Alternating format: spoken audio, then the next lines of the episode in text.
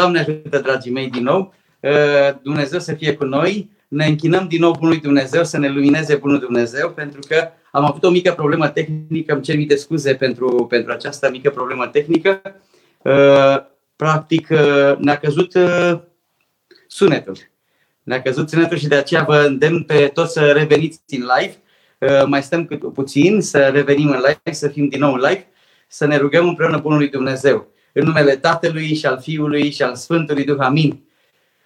Împărate ceresc, mângâietorule, Duhul adevărului, care pretutindeni ești și toate le plinești, comoara bunătăților, dătătorule de viață, vino și te sălășluiește întru noi, curățește-ne de toată întinăciunea și mântuiește bunurile sufletele noastre.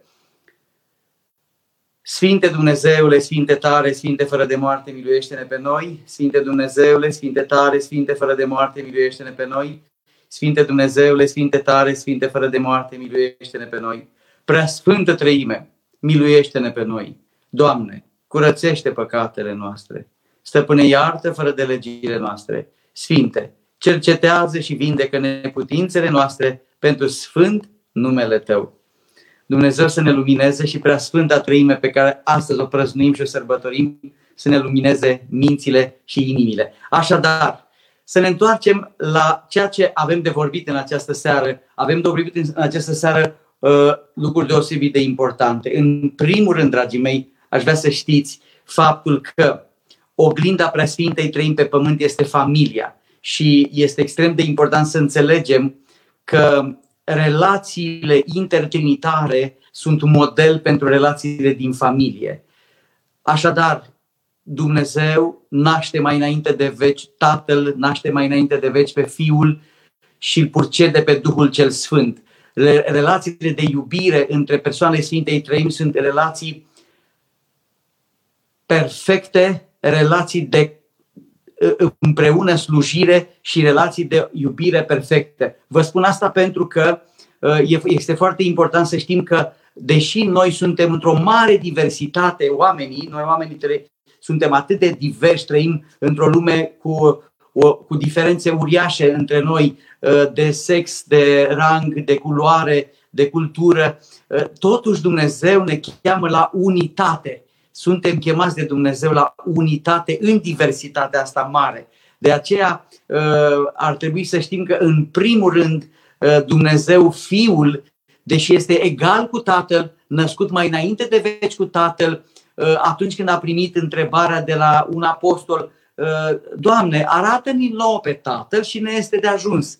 Și atunci Domnul a răspuns: Filipe, Filipe, oare n-ai cunoscut că Tatăl este în mine și eu în Tatăl? Oare n-ai cunoscut asta? Deci cel care m-a văzut pe mine, l-a văzut pe Tatăl, pentru că eu sunt întru Tatăl și Tatăl este întru mine. Aici este de o ființime spusă de Domnul însuși. Domnul însuși ne vorbește despre faptul că este de o ființă cu Tatăl, este de o ființă cu Fiul în Duhul cel Sfânt. În grădina Ghețiman, când se ruga cu lacrimi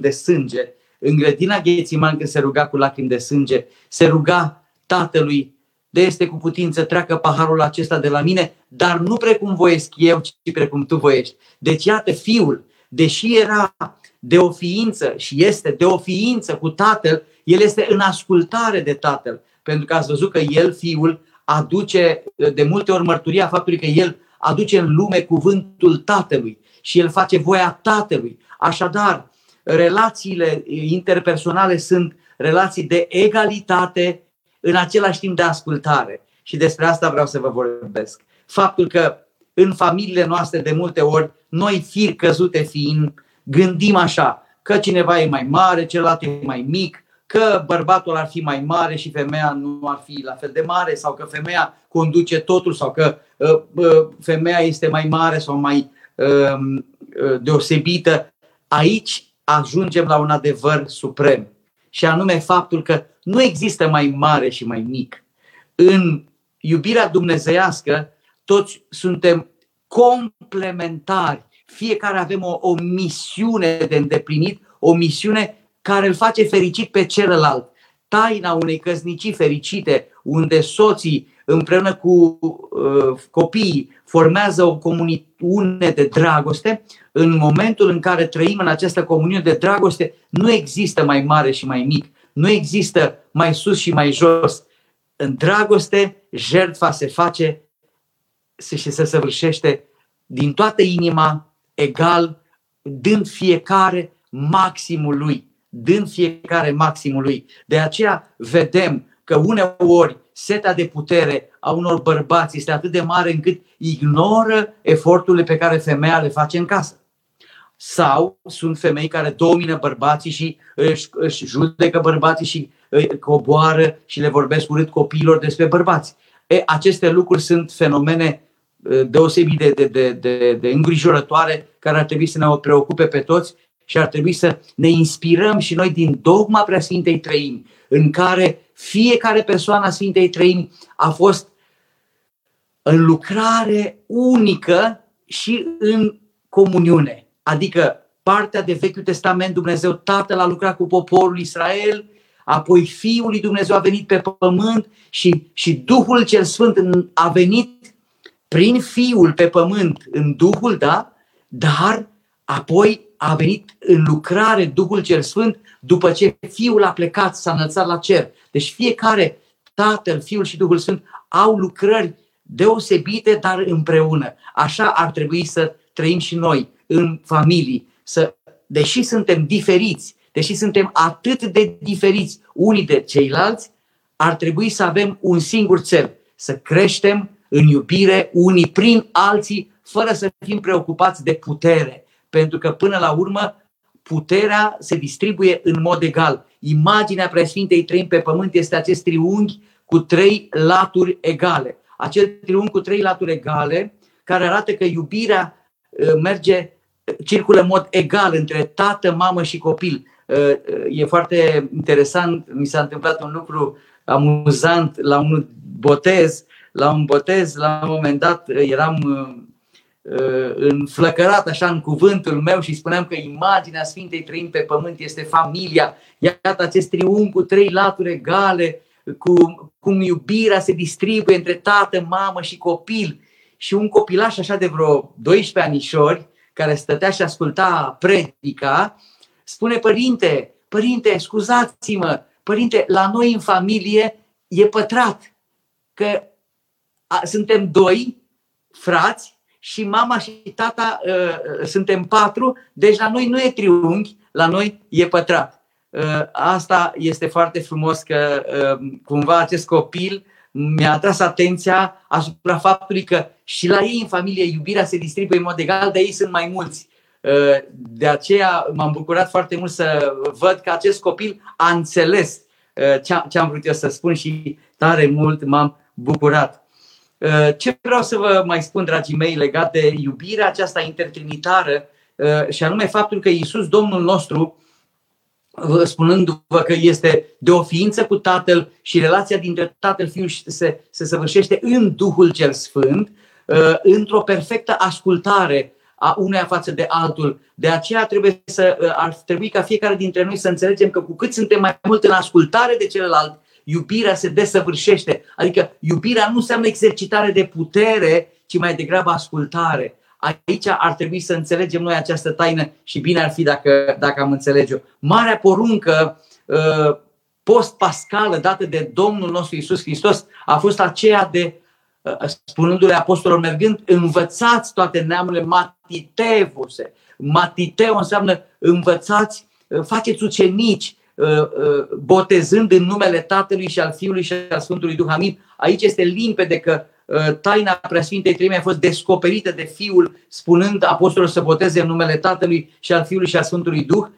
Este o mare taină aceasta și de aceea este atât de important să fiecare dintre noi să înțelegem această taină dumnezeiască a Preasfintei Treimi. Misiunea prin excelență a fiecărui slujitor al Domnului este aceea să învețe ceea ce facem și noi, ceea ce faceți voi la Doxologia. În fiecare zi, prin sute de postări, încercați să învățați oamenii cuvântul lui Dumnezeu. Și aceasta este lucrarea cuvântului lui Dumnezeu, da? Trimis de Tatăl. Deci noi știm foarte bine că suntem sub ascultarea Tatălui, rostim cuvântul Și atenție, cuvântul lui Dumnezeu ajunge la om în simțire.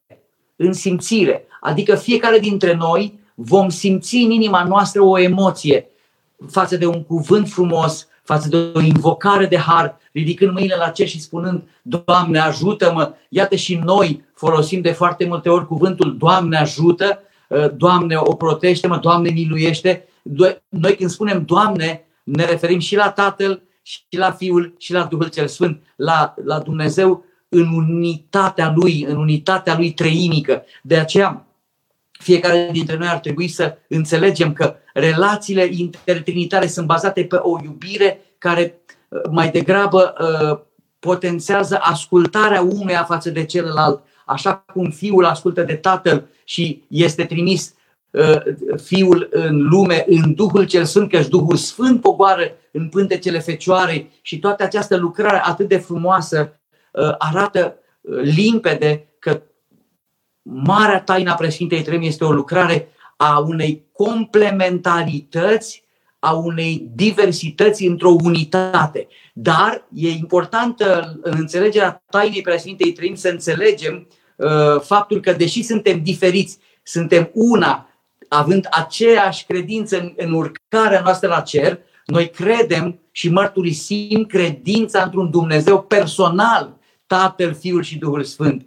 El spune, Domnul spune: eu sunt calea, adevărul și viața. Deci iată, El e calea.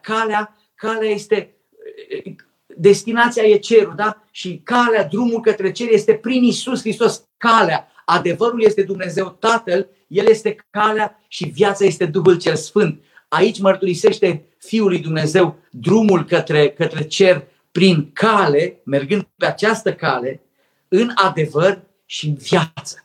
Tot Domnul nostru Iisus Hristos mai spune: eu sunt lumina lumii. Tot El ne luminează și ne luminează în Duhul cel Sfânt, sub adumbrirea Tatălui, așa cum a apărut la Teofanie Preasfânta Treime, atunci când cerurile s-au deschis și Tatăl a spus: acesta este Fiul meu cel iubit, pe acesta să-L ascultați.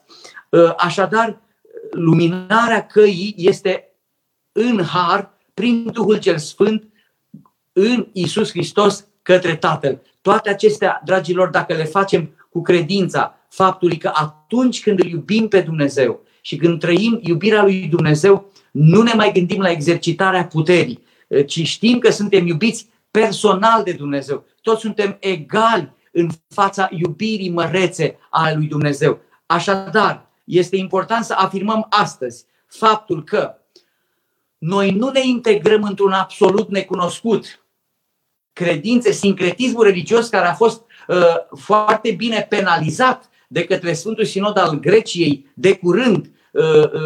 Știți foarte bine scrisoarea sinodală a Sfântului Sinod al Bisericii Ortodoxe a Greciei, și apoi biroul de presă al Patriarhiei Române a clarificat lucrurile și a spus faptul că exercițiile yoga, cele ce țin de culturile orientale, țin de un țel diferit care nu este al nostru.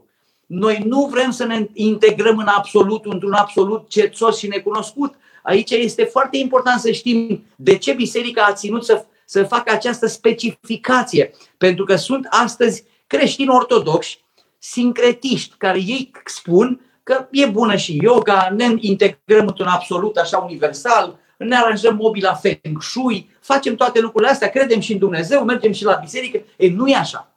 Dumnezeul nostru este un Dumnezeu personal, ne iubește personal, pe mine Vasile, pe tine Maria, Gheorghe, Vasile, și de aceea noi nu credem în integrarea în absolut. Raiul pentru noi nu este o integrare într-un absolut necunoscut, ci Dumnezeu ne iubește personal și ne ridică sufletele personal la cer, în împărăția Lui, prin viața bisericii. De aceea nu credem în integrarea în absolut.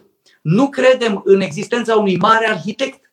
Marele arhitect despre care unii spun nu este Tatăl, Fiul și Duhul Sfânt, în care noi credem. De aceea nu credem într-un Dumnezeu sincretist, nu promovăm sincretismul religios, ci credem într-unul Dumnezeu, Tatăl Atoțitorul, Făcătorul cerului și al pământului, al tuturor celor văzute și nevăzute. Cine crede în altceva nu face parte din corpul bisericii, ci se separă. Desigur că există o cale și pentru cei care sunt sincretiști, care cred în toate aceste culturi orientale, dar și în credința ortodoxă, există o cale și pentru ei. Pocăința și întoarcerea la calea cea adevărată, care presupune spovedanie, împărtășanie, participarea la viața bisericii și participare înăuntru, în corabie, pe calea aceasta care duce către cer. Este un moment important în care să afirmăm faptul că sincretismul religios nu ajută la nimic și nu ajută pe nimeni, pentru că este o risipire, pur și simplu o risipire. Dacă te conectezi la Harul lui Dumnezeu, viața ta va fi foarte frumoasă și nu ai nevoie nici de feng shui, nu ai nevoie nici de exerciții yoga ca să fii fericit cu Dumnezeu și să te poți bucura de lucrarea lui Dumnezeu în viața ta. Spunând aceste lucruri, dragilor, repet faptul că oglinda Preasfintei Treimi pe pământ este familia.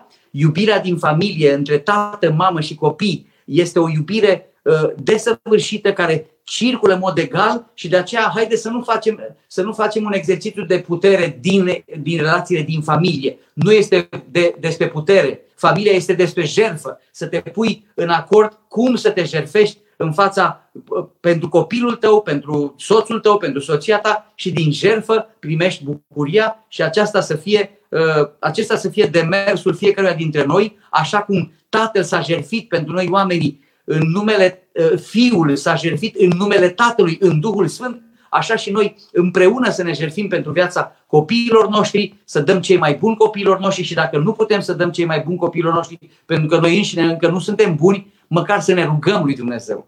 Să ne rugăm, Doamne, luminează mintea copiilor mei, ar trebui să înțelegem faptul că avem o responsabilitate uriașă și să copiem cu toții relațiile intertrinitare de iubire desăvârșită și să înțelegem că suntem complementari și că nu suntem egali, ci suntem complementari, dar în această diversitate uriașă să încercăm să creăm unitate. Unitatea nu se poate crea decât în biserică și în această unitate trăind vom fi fericiți. Haideți să iau câteva întrebări de la voi, să ne uităm un pic la întrebări.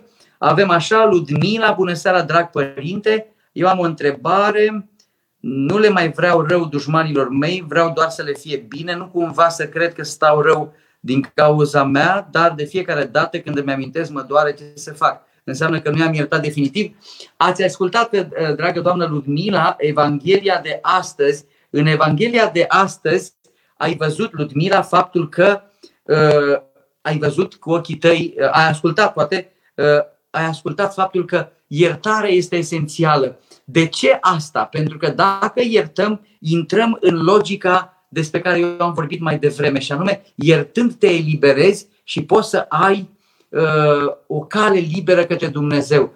Iertarea, prin iertare te asemeni cu Dumnezeu, Ludmila. Dumnezeu trimite soarele și peste cei buni și peste cei răi, Ludmila. Dumnezeu trimite ploaia și peste cei buni și peste cei răi. Dumnezeu trece cu vederea ca un mărinimos, iubitor, împărat, care oferă totul oamenilor și care trece cu vederea greșelile și pune pocăința ca punct de repornire a vieții. Deci dacă pe tine, Ludmila, te-a iertat Dumnezeu de păcatele tale și tu ai primit înnoirea vieții, mergând în casa lui Dumnezeu, iertându-te pe tine Dumnezeu, ar trebui și tu să fii mărinimoasă și să ierți și tu aproape lui tău. Acesta este modelul.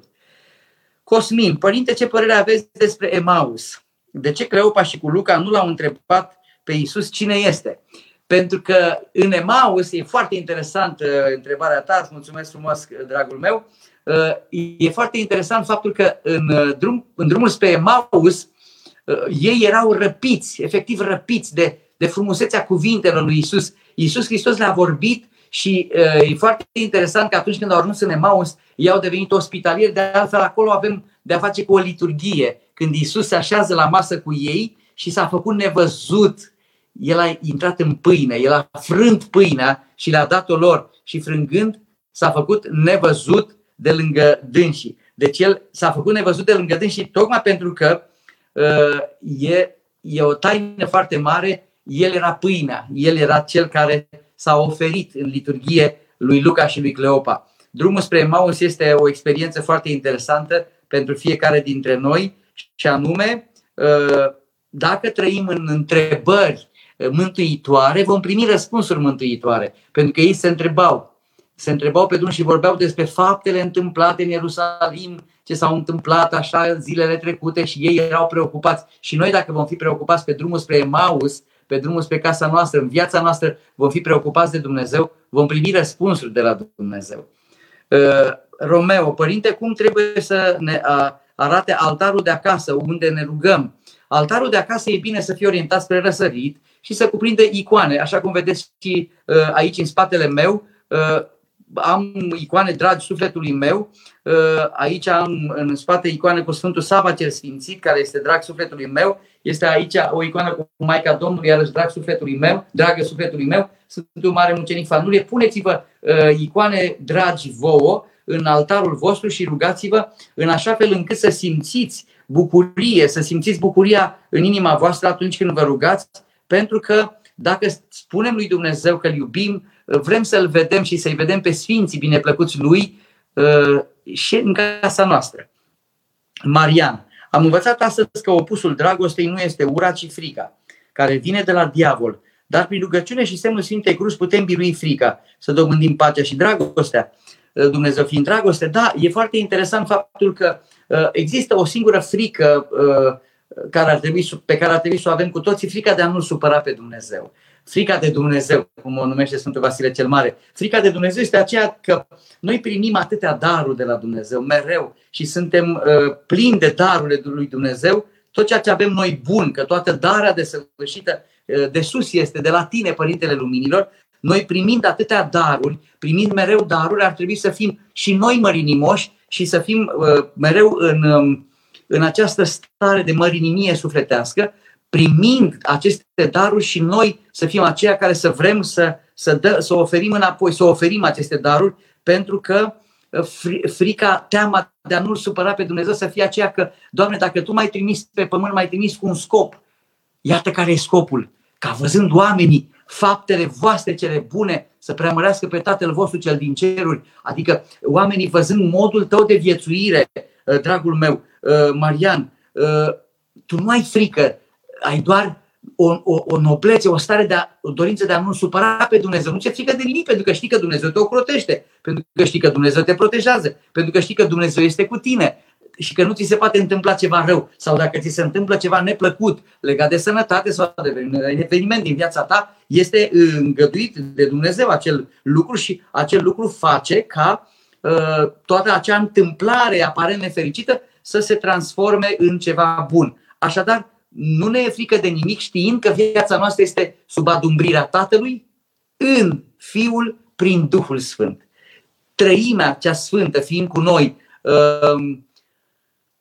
pe Tatăl, pe Fiul și pe Sfântul Duh, pe care îl preamărim mereu, pe ei, preamărindu-i, Duhul Sfânt vine și ne vizitează, stă în noi și atunci, având pe Duhul cel Sfânt în noi, nu ne e frică de nimic. Împărtășindu-ne des, povedindu-ne des, nu ne e frică de nimic din ceea ce este pământesc. Avem o emoție sfântă doar legată de ce este sus în cer și de aceea n-am vrea să-L supărăm pe Dumnezeu cu ceva. Asta înseamnă frica de Dumnezeu.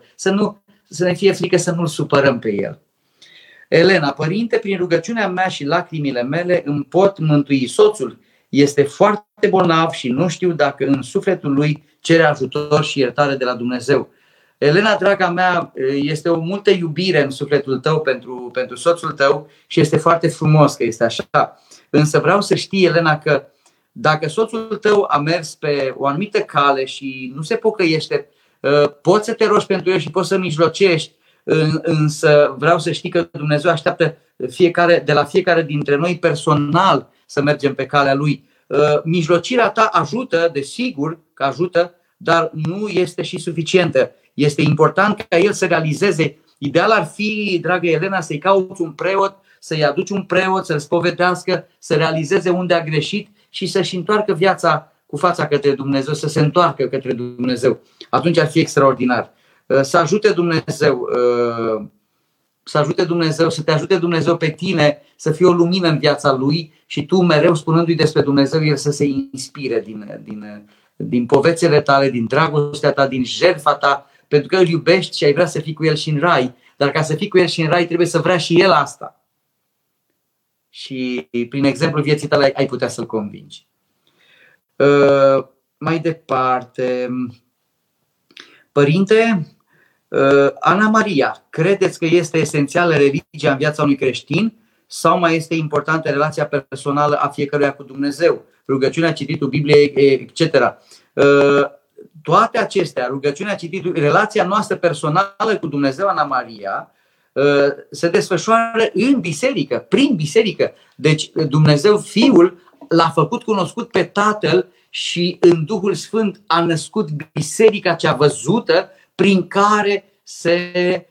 care curge harul lui Dumnezeu. Așadar, credința este esențială și practicarea ei și participarea ta, Ana Maria, la viața bisericii în har, pentru că nu putem trăi fără har. De aceea ne rugăm la Dumnezeu, acasă la noi, facem fapte bune, suntem luminoși, încercăm să dăm un exemplu bun societății prin atitudinile noastre de zi cu zi, dar ne conectăm duminica la Sfânta Liturghie. Un bun creștin nu lipsește de la Sfânta Liturghie. Un bun creștin nu lipsește din viața comunității liturgice din parohia sa. De aceea te îndemn să faci aceste lucruri și vei fi fericită. Credința este esențială și cea personală, trăită de tine acasă prin cititul Bibliei și rugăciuni, dar și cea comunitară în biserica de care tu aparții. Corina, Doamne ajută, părinte, dacă nu avem duhovnic, încă nu am reușit să găsim duhovnic, ne putem mântui fără îndrumarea unui duhovnic? Păi n-ai cum, draga mea Corina. Draga mea Corina, caută urgent duhovnic. Nu se poate să nu găsești un duhovnic. Bunicul meu avea un obicei, se spovedea la el în sat, deși era ucenic al părintelui Cleopa, Traian îl chema Dumnezeu să-l odihnească, astăzi era ziua lui. Le spunem la mulți ani tuturor celor ce poartă numele de Traian, să fie sănătoși și să meargă pe calea mântuirii.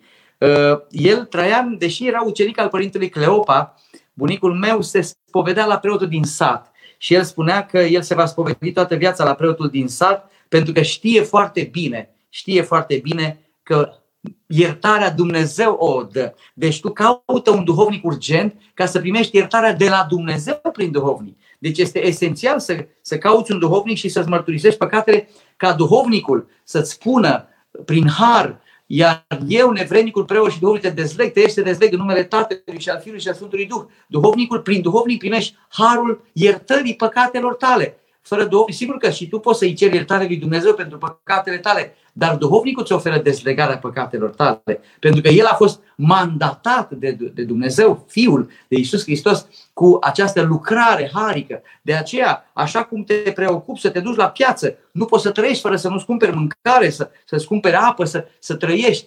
Nu alege să treacă zilele fără să te preocupi de acest lucru. Omul credincios nu poate să trăiască fără duhovnic. Omul credincios se sfătuiește cu duhovnic. Noi, în familia noastră, ne sfătuim cu duhovnicul nostru când avem lucruri importante, cerem binecuvântare pentru lucrurile importante din viața noastră. Duhovnicul are un rol deosebit de important. Uite, spun ceva și din familia mea. Dacă la un moment dat, să zicem că vreunul dintre noi este mai supărat sau apare o dispută, imediat celălalt spune: hai să mergem la duhovnic, să vedem duhovnicul nostru ce ar zice despre subiectul acesta. Și în momentul acela se așterne pacea între noi, pentru că știm foarte bine că duhovnicul nostru vine cu o părere obiectivă și știm fiecare dintre noi atunci când ne certăm că suntem subiectivi, dar duhovnicul vine cu obiectivitate. Așadar să crezi în puterea duhovnicului și să îl ai pe duhovnicul tău, sau să-ți cauți un duhovnic care să fie centrul universului tău spiritual. Așa ar fi bine. Maria, de unde vine durerea și cum putem să o domorim? Dragă Maria, durerea vine de la păcat, iubita. Vreau să știi, draga mea, că durerea vine de la păcat, Maria. Maria, păcatul a provocat și provoacă în permanență durere și suferință. De aceea vreau să știi că lupta cea mai importantă a vieții unui creștin este lupta cu păcatul. Împotriva păcatului ne luptăm, împotriva păcatelor, împotriva lupta noastră se dă împotriva celui care ne îndeamnă la păcat, a diavolului, a trupului nostru care cere și se alintă și din păcate îl ascultăm prea mult pe acest trup, acest hoit care la un moment dat va deveni putreziciune, și de la societatea din jur. Fii foarte atentă și la ispitele minții, fii foarte atentă și la ceea ce simți în coșul pieptului, dar fii atentă și la lumea din jur, pentru că e posibil să fii ispitită. Dar, odată ce ai căzut, vreau să știi că plata păcatelor este suferința. Fiecare păcat aduce cu sine o suferință, cu cât stăm mai departe de păcat, cu atât suntem mai departe de suferință. Andreea, sărut mâna, părinte, cum ar trebui să-și petreacă un tânăr viața pentru a fi plăcut lui Dumnezeu? Orice tânăr, și nu numai un tânăr de toate vârstele, să spun așa, ar trebui să fie sincer cu el însuși și să trăiască în adevăr.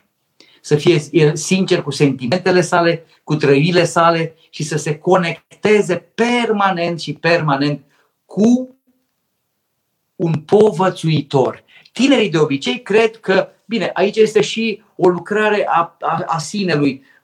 Există și puterea asta fizică, știi, crezi că le poți face tu pe toate marile greșeli în viață, așa spunea un părinte din Muntele Atos, că marile greșeli în viață se fac până la 40 de ani, adică atunci când puterea asta fizică e foarte mare, când ai senzația că lumea este a ta, când iei decizii de unul singur și când consideri că tu n-ai nevoie de nimic, nu mai ai nevoie de mama, nu mai ai nevoie de tata, nu mai ai nevoie de nimeni. În momentul în care se întâmplă asta, în momentul acela este extrem de grav să crezi sau să susții că poți să le ai pe toate sau poți să le faci tu pe toate. Dacă ești un tânăr înțelept sau dacă ești o tânără înțeleaptă, vei avea un povățuitor, vei avea un bătrân, vei fi prieten cu bunicii, vei respecta părinții și îți vei duce viața între tineri, dar cu conectare permanentă la bătrâni. Cel care se conectează permanent la bătrâni, chiar la un moment dat îmi aduc aminte din viața mea că aveam 20 și ceva de ani și am făcut un calcul cu soția mea că toți prietenii noștri sunt mai bătrâni decât noi, adică mai în vârstă decât noi. Aveam prieteni foarte buni cu care ne vedeam la masă, cu care ieșeam, mai în vârstă decât noi. Aveam mereu ceva de învățat de la ei. De aceea tinerii înțelepți ar trebui să se focuseze și pe relația cu cei mai în vârstă, pentru că cei mai în vârstă au mereu lucruri înțelepte, au trecut prin viață, au trecut prin experiențe și trecând prin experiențe le pot împărtăși și ție și nu mai cazi și tu în aceleași greșeli în care au căzut și ei.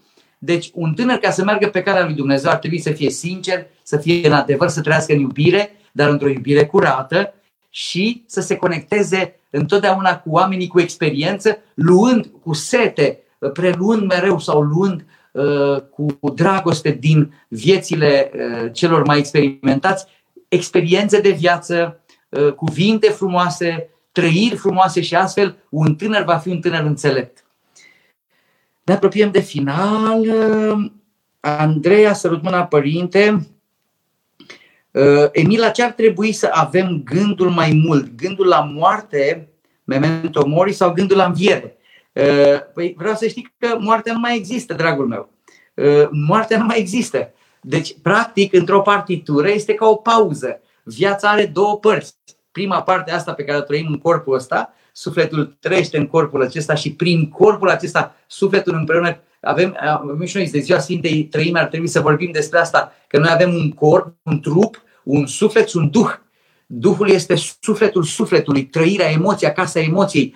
Vreau să știi că în momentul în care se termină prima parte a vieții, trupul acesta căzut, plin de păcate, se duce în pământ și sufletul se duce la cer. Deci, practic, moartea, cum o numești tu moarte, este doar o trecere, o pauză.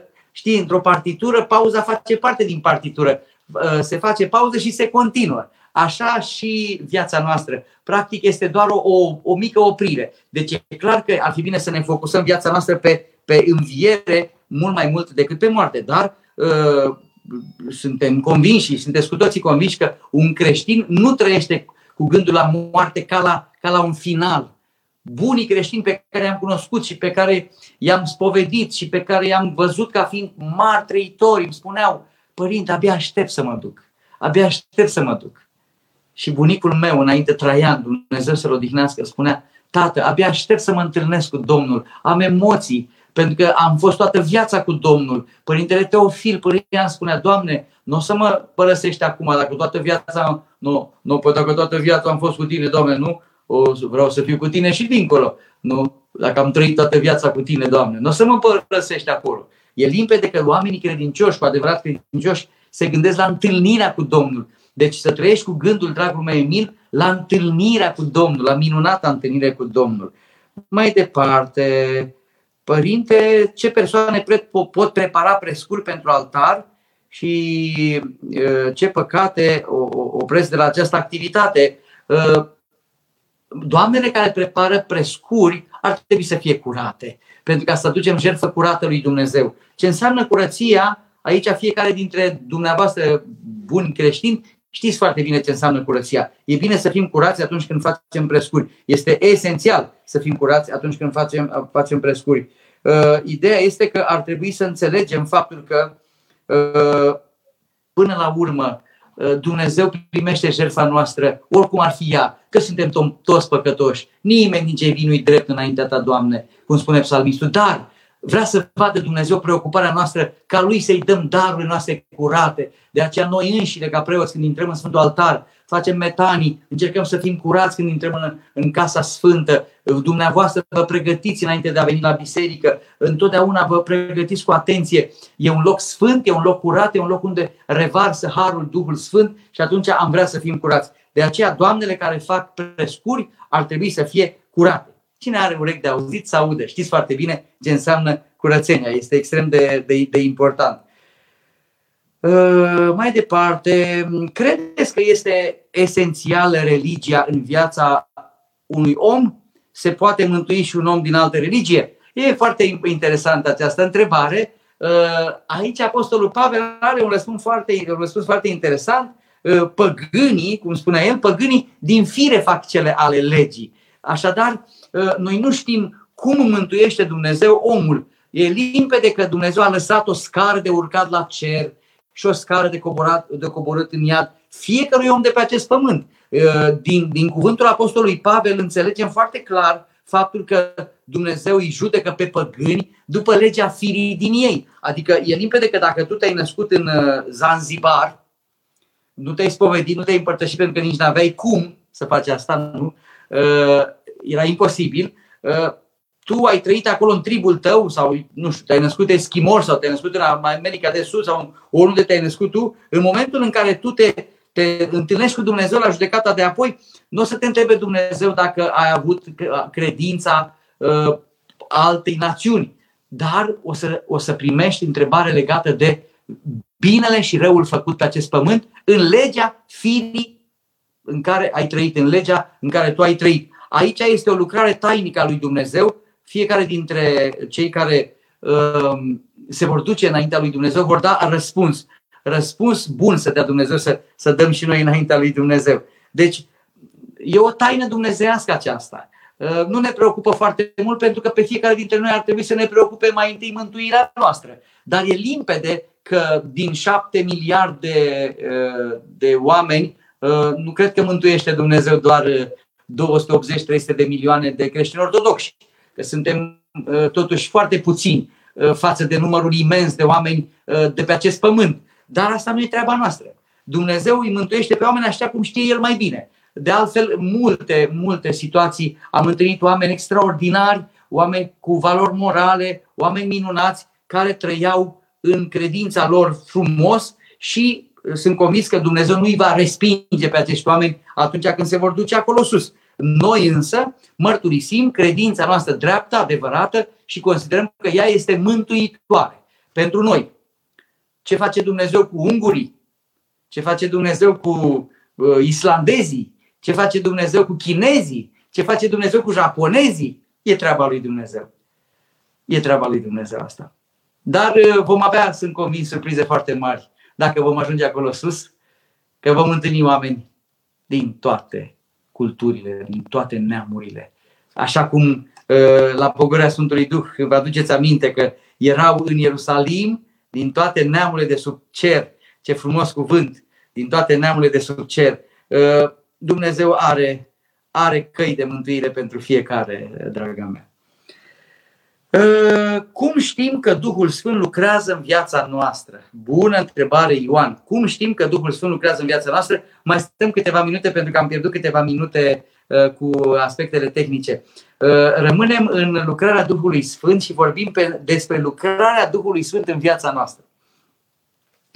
Cum știm că lucrează Duhul Sfânt în viața noastră? Păi, hai să ne gândim în primul rând la faptul că Duhul Sfânt, când vine în sufletul nostru, vine prin invocare. Dumnezeu nu vine dacă tu nu vrei să-L primești, pentru că El, în mod delicat, îți respectă libertatea de alegere. Asta este extrem de important să știm. Asta este primul lucru. Dumnezeu ne respectă libertatea de alegere. Așadar, vine Duhul dacă îl chemi. De aceea noi, și vă îndemn ca sfat practic, iubiții mei, cei care urmăriți doxologia, am pretenții de la voi. Nu știu, simt că sunteți altfel. Simt că îl căutați pe Dumnezeu mai mult decât alți oameni care poate uneori nu au între preocupările lor viața duhovnicească, dar voi căutați pe Dumnezeu. De aceea vă îndemn. Când rostiți rugăciunile începătoare de dimineață, când porniți ziua și primele voastre gânduri urcă spre cer, ar fi bine să urce spre cer gânduri pioase, o comunicare cu Dumnezeu reală, în trăire și în simțire. De aceea te îndemn, prea iubitule urmăritor de doxologia, pentru că ești într-o doxologie către bunul Dumnezeu. Nu te grăbi când spui Împărate Ceresc, te rog frumos, nu te grăbi. Spune rugăciunile începătoare rar, în simțire: Împărate Ceresc, mângâietorule, cel care mângâie inima, Duhul adevărului, care pretutindeni e, și te gândești la faptul că Dumnezeu este pretutindeni în înaltul cerului, universul, până la frunză, până la iarbă, până în fiecare celulă, că Dumnezeu e viață. Dumnezeu nu e doar substantiv, Dumnezeu e verb, Dumnezeu e relație, Dumnezeu e mișcare, Dumnezeu e dinamică, Dumnezeu e totul, Dumnezeu e viața însăși. De aceea tu când te rogi spui: care pretutindeni ești, vistierul bunătăților, de tu ai toate bunătățile, toate lucrurile bune sunt de la tine, dătătore de viață, care pretutindeni ești și toate le plinești. Le împlinești pe toate. Comoara sau vistier al bunătăților, dătător de viață. Vino și te sălășuiește întru noi. Și când zici vino, dragul meu, să simți în toată ființa ta, spui: vino, Doamne, vino, Doamne, în sufletul meu. Vino și te sălășuiește întru noi. Curățește-ne de toată spurcăciunea. În cărțile vechi de rugăciune era toată spurcăciunea, tot gunoiul din mintea noastră. Curăță Tu, Doamne, toată mizeria, toată ființa mea mizerabilă. Curăță-o Tu, Doamne, de mizeria gândurilor și a poftelor mele. Vino, curăță-mă, Doamne, de toată întinăciunea, spurcăciunea și mântuiește sufletul meu. Spuneți, dragilor, rugăciunea începătoare rar. Nu vă grăbiți, pentru că am întâlnit oameni care spun repede: Împărate Ceresc, mângâietorule, Duhul adevărului, repede, gata, mi-a făcut rugăciunea și am plecat. Și e agitat. Omul după aceea e agitat, nu știe de ce. De ce e agitat? Pentru că el de fapt nu s-a rugat. A crezut că își face datoria față de Dumnezeu. Conectează-te cu Dumnezeu. Când vorbești cu soția ta, te uiți în ochii ei și vorbești cu ea. Dacă tu în timp ce vorbești cu soția ta te uiți în altă parte, nu ești atent, te uiți pe telefon, nu o bagi în seamă, o să zică soția: băi, ce faci, băi? Păi vorbești cu mine sau te uiți în altă parte? Ești atent la mine? Fii atent aici la ce spun. S-ar enerva soția dacă tu n-ai fi atent. Așa, dragul meu ascultător, ar trebui să fii când te întâlnești cu Dumnezeul cerului, să ai o sfială: Împărate Ceresc, mângâietorule, Duhul adevărului, să simți în inima ta bucurie. Preasfântă Treime, miluiește-ne pe noi. Doamne, curăță păcatele, stăpâne, iartă fără de legile sfinte, cercetează și vindecă neputințele noastre pentru sfânt numele Tău. Așa ar trebui să fie rugăciunea. Și dacă este rugăciunea așa, Ioan, dragul meu, dacă este rugăciunea trăită, Duhul Sfânt vine și se așează în inima ta. Și tu ai întrebat aici: cum știm că Duhul Sfânt lucrează în viața noastră? Păi odată ce te rogi așa dimineața, Duhul Sfânt se așează în sufletul tău și vei simți în inima ta o bucurie. Aici sunt două lucruri pe care le vei simți, două simțiri puternice: o emoție și o bucurie. Și această emoție și o bucurie îți dă o luminare, o iluminare, o luminare a sufletului tău. Și atunci când vei simți acestea, să știi că Duhul Sfânt e acolo. Dar atenție foarte mare! Duhul Sfânt pleacă foarte ușor dacă te vei mândri cu ceva sau dacă vei încerca să fugi de ceea ce numesc sfinții smerenia. Aici ar trebui să înțelegi că Duhul Sfânt lucrează în smerenie. El te luminează, El vine, dar pleacă dacă tu nu ești atent. De aceea te îndemn, Ioan, primește pe Duhul Sfânt, cheamă-L pe Duhul Sfânt, să vină Duhul Sfânt în tine și păstrează-i prezența în sufletul tău și El va lucra în viața ta, te va ilumina și vei lua decizii înțelepte. Nu te vei grăbi, vei lua decizii în cunoștință, puternic în har și în felul acesta vei simți că toate le-ai luat în Duh. Dar cum simți că Duhul rămâne? Vei simți o bucurie.